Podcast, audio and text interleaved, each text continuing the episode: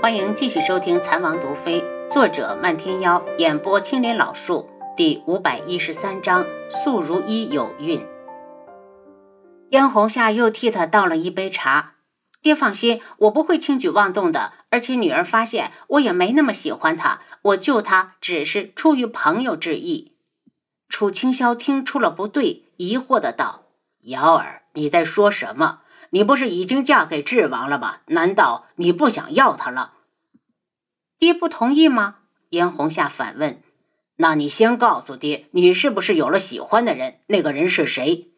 嫣红夏低垂着头，扭捏的道：“爹，我一直都喜欢漫天妖，还望爹成全。”他直接跪到了楚清霄的脚边。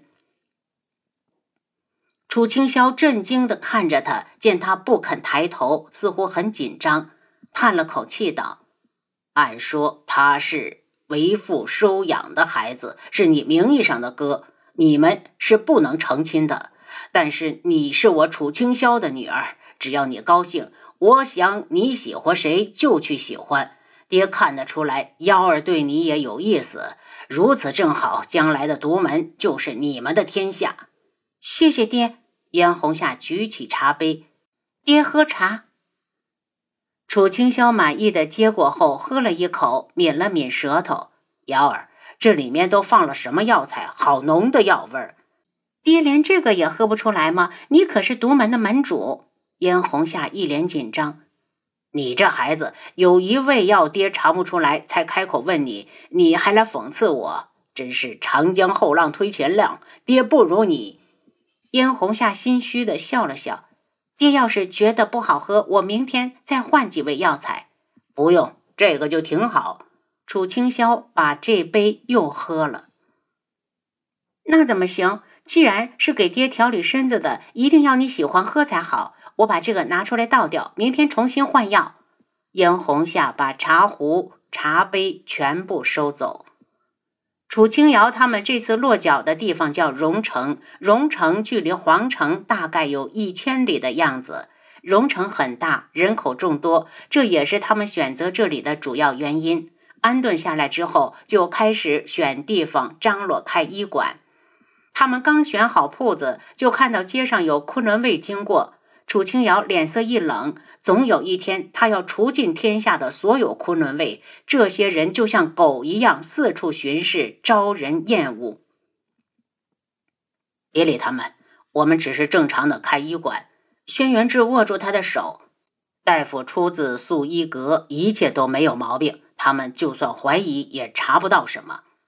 我没那么冲动，只是刚才忽然很想杀人了。他笑了笑。晚上我们去把那两个杀掉。漫天妖拎着。晚上我们去把那两个杀掉。漫天妖冷着脸，素玉天的狗自然是能杀就杀。不行，轩辕志道，不杀他们，难道还想留着咬人不成？漫天妖挑了下眉。你智王杀的昆仑卫还少吗？连善后的面具都是我独门帮你做的。那件事，轩辕志一直很感激独门，所以不想和他吵，心平气和的道：“我初来乍到，还是先别惹事，等打探清楚了再动手。”漫天妖没说话，算是同意了他的说法。因为在这里发现了昆仑卫，所以楚清瑶系统里的药一样都没往外拿。医馆开起来后，看起来和荣城其他家没什么两样。医馆里的人手不够用。便从天穹调了十几个弟子过来，这些人如今已经能够独当一面，在天穹时都开始带弟子了。因为天穹来了人，所以就得在这儿买宅子安置。买好了宅子后，大家一起住了进去。楚清瑶正准备要给父亲去封信，告诉他自己一切安好，就收到独门传信，父亲被人下药，导致功力尽失。他木然地看着信纸，独门怎么会有人对父亲不利？到底是谁？丫头，父亲到底说什么了？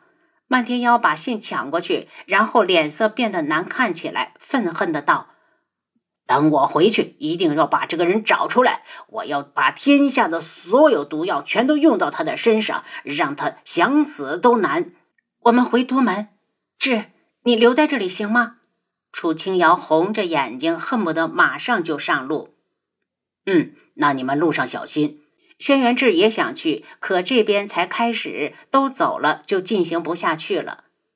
到时候我们天穹见。楚清瑶道：“明明冰长老都回去了，父亲怎么还会被人算计？”漫天妖目露寒光，想要杀人。两人离开荣城，快马加鞭的回到独门，推开楚清霄的房门，见他正端坐在床上，眼神暗淡，脸上一点神采也没有，大概是知道自己功力尽失，受到了极大的打击。父亲，你怎么样了？楚清瑶来到床前，手指扶上他的手腕。楚清霄抽回手，目光在他们的脸上徘徊了一会儿。瑶儿，你们两个怎么回来了？爹，我们想你了。既然不能把脉，楚清瑶只好开启医疗系统。漫天妖跪了下去：“父亲，是孩子不孝，连累父亲受苦了。不关你的事。”是我识人不清，连自己女儿都认不出来。楚清霄的声音似乎苍老了许多。要不是冰长老突然回来，他还不知道前些天一直围着他转的女人不是楚清瑶。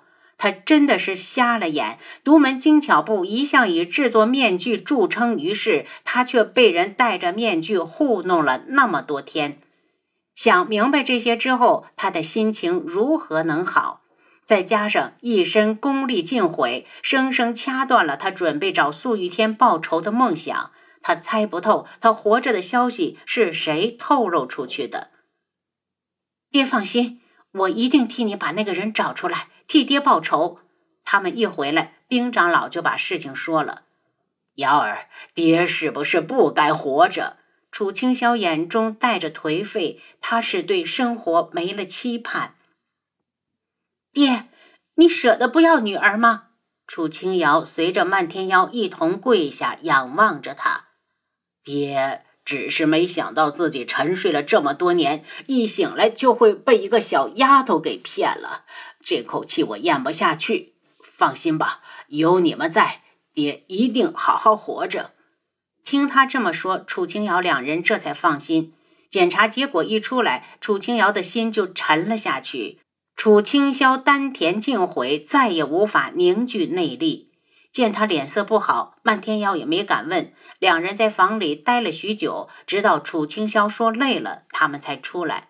到了外面，漫天妖道：“丫头，可查出父亲到底怎么了？”丹田废了。这句话就相当于给一个人判了死刑，对于楚清霄来说，绝对是致命的打击。从他醒来后，没有一日不盼望着再与靖主一战。如今他的心情可想而知。帝凤舞从一旁走过来：“王妃，那个人和你长得一模一样。”漫天妖一把抓住他的手腕：“那他还有没有什么特点？比如是哪儿的口音，有什么样的特殊嗜好？还记不记得？”帝凤舞仔细的回忆了半天，他。每一次看到我，都会开口打听你的消息，问你什么时候能回来，还说老门主已经答应了他和你的亲事。漫天妖怒喝一声：“胡说八道！我都不知道他是谁，鬼才会娶她。”楚清瑶一惊：“漫天妖，你说会不会是嫣红夏？除了花娘之外，只有她一直对你念念不忘，再加上宇文天香也在一门，也许就是他。”漫天妖放开地凤舞，略一思索：“你是说他割下了宇文天香的脸皮？可我记得宇文天香那张脸已经毁了呀！你又怎知一门内就没有高人？”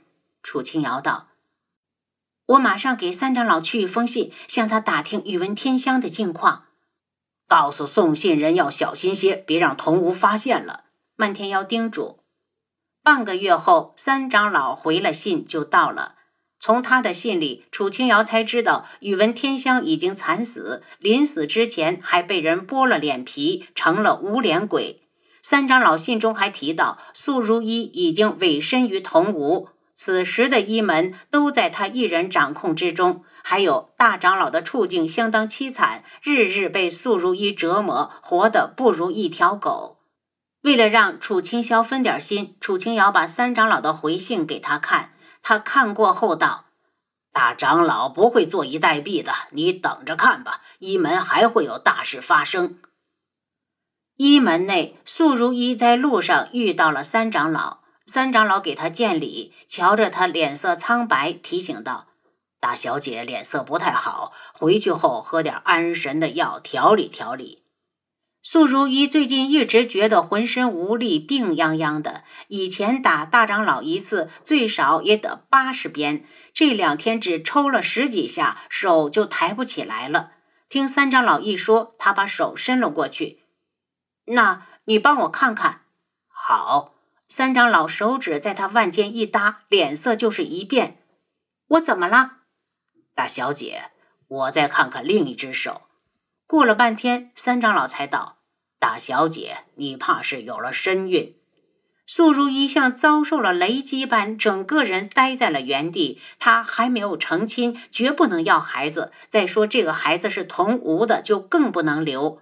她神情恍惚，也没对三长老说话，便如游魂般回到了房里。